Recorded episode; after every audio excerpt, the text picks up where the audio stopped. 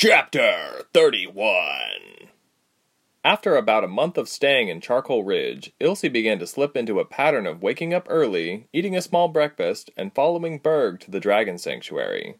She picked a new section of the farm to clean up and stayed with it until feeding time. When it seemed like her task was never ending, she would look up and see the young dragons napping peacefully in patches of light sketched on the clean floor and see that her hard work was well appreciated. Berg appreciated the help.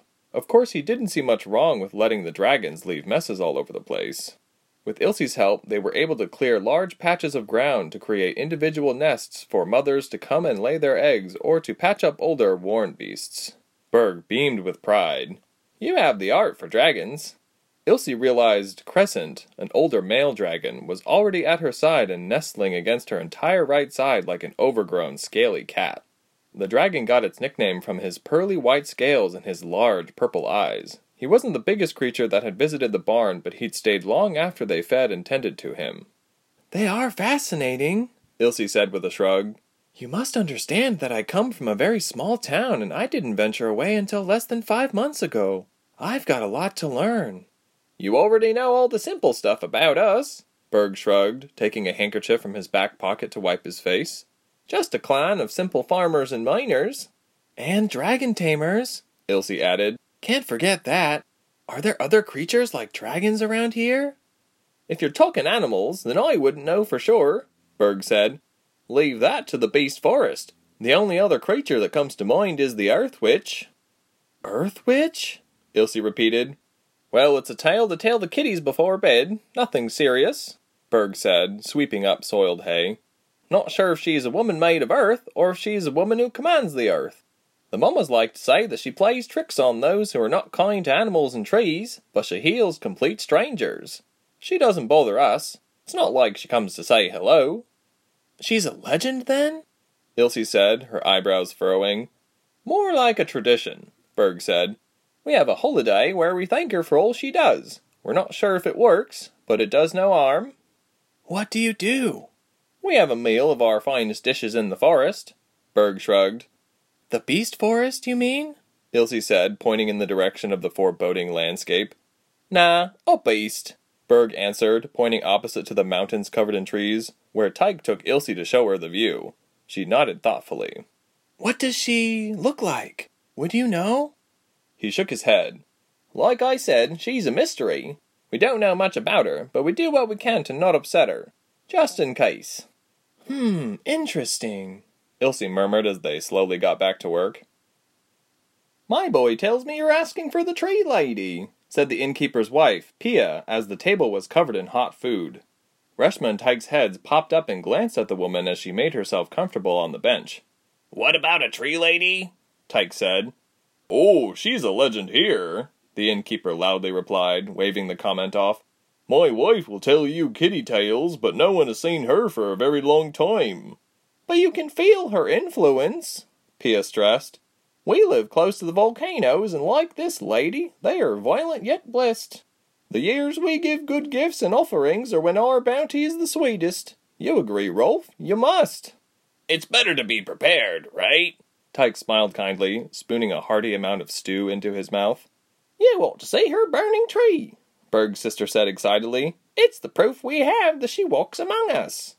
Burning tree? Reshma repeated. Where is it? It's not hard to miss, but it's a perilous pilgrimage, Pia began, mopping her bowl with bread. Who here doesn't know about the Wood Witch? guffawed another guest a few tables over. Ilse blanched at the thought of someone overhearing their conversations. She glanced around while taking a swig from her mug and sighed into her cup. For a moment, she wondered if the man from the woods was here to overhear the conversation. Oh, I think we'd know more about her if you all would decide on a name, Reshma blurted. Her retort was met with a chorus of laughs. Berg's family thought that just about anything Reshma said was funny and amusing. These young folks are newcomers. They're just learning how backwards we really are, eh? Rolf explained loudly.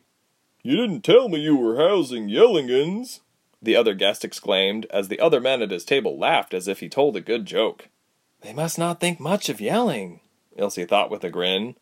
Apologies, miss, but maybe you ought to tell us where you're from so we can be more polite, the other guest said, this time without the intent to joke. We live close to Yelling, so maybe you're onto something. Ilse smiled. I'm an islander, Reshma said, gesturing to her brown face. Although I get mistaken for a desert girl everywhere we go. You definitely look the part, the innkeeper's wife nodded. But in the best way, sweetie. Reshma smiled lopsidedly and mildly rolled her eyes. We're from a colder climate, basically, Tyke said, gesturing between himself and Ilse. We used to be neighbors.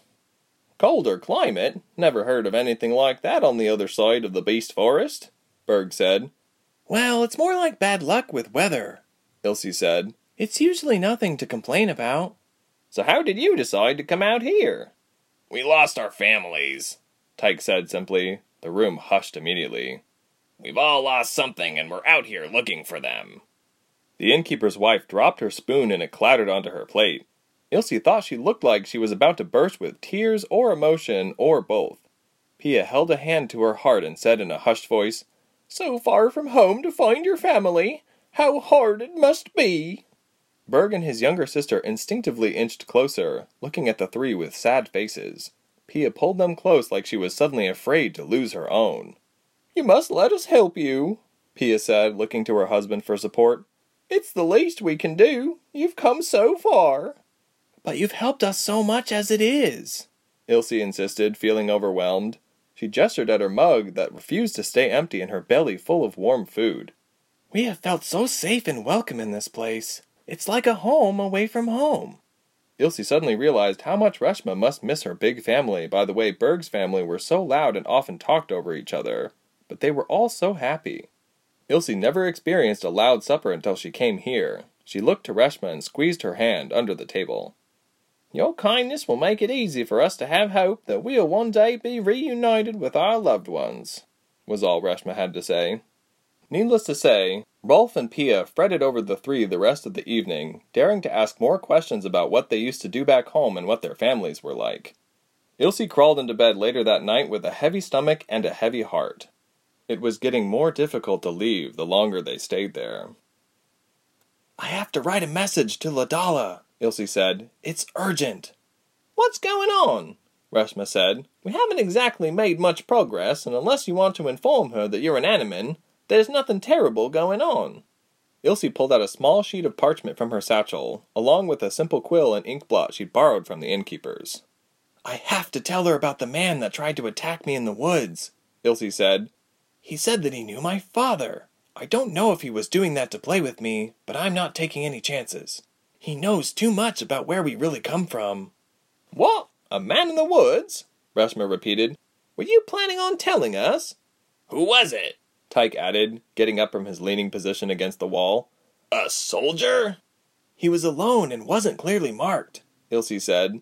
He wasn't even wearing one of those amulets. He just said things that made it sound like he was there in Dove when I escaped past the wall. It was after, well, the rough night as Animan.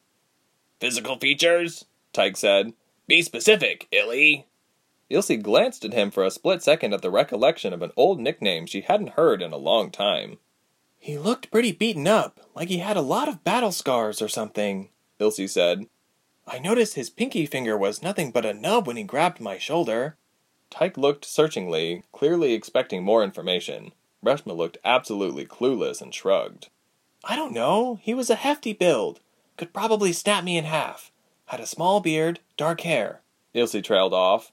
It was dark and I dealt with him swiftly before changing into a wolf myself. He threatened me with a knife or dagger at some point, but I don't know what happened to him once I transformed. At the mention of the weapon, Tyke stopped blinking and looked down at the ground. Rubens, he said quietly. Huh? Reshma blurted. He doesn't look much different than most men I met on the Ilderim side, Tyke began. But his knives are unmistakable. They were plain, right? I know of them. He's well trained in torture, so I've seen him pull them out. So he's Yildirim then, Reshma said. That's not good, but not surprising. Ilse, you need to write that note, Tyke said with a low voice, pointing at the parchment, then continued with a quieter voice. And we need to get the hell out of here. He isn't a Yildirim pup like I was. He's high in the ranks. He led the attack on Ravenna. Ilse's mouth gaped open and then she shut it again. Her mind suddenly went back to that day and remembered him as the man in the mass amount of furs. She bumped into him and escaped his wrath through the wall. Reshma got up from the bed and cracked her knuckles for good measure. It's revenge time, Reshma said. No, Ilse blurted. They locked eye contact for a moment and Ilse continued. If we fight here, we fight on neutral, friendly soil. These people have been good to us. I'd rather leave and draw the conflict away than see Ilderim destroy these people to get to us. You're right, Reshma nodded. Spoke too soon. I'll start packing the gear. Tyke, take care of the bill for our stay and write that note, Ilse. Tell Ladala they need to protect this place. I think we should split up, but just temporarily, since the Ilderim have likely caught on that we're traveling in a trio, Tyke said. Ilse better go first and get a head start on the trail. I'm going to find that burning tree, Ilse said, determined. It'll lead us closer to Giselle. The other two nodded. If we split up and gradually disappear, Reshma said, it hopefully won't look as suspicious if you Ilderim are lurking around. We'll meet back at the edge of Beast Forest due west by the path signs in two weeks as our backup plan. Tyke squeezed Ilse's hand and she squeezed back. To be delivered to and read by Lady Ladala at once. Currently looking for Giselle. May have some idea as to where to start looking. Being tracked by Rubens and will have to change positions. Send soldiers to protect these people in Charcoal Ridge. They've been so good to us and would sympathize with our cause. Better yet, Rubens needs to go. He knows too much about us. Ilse.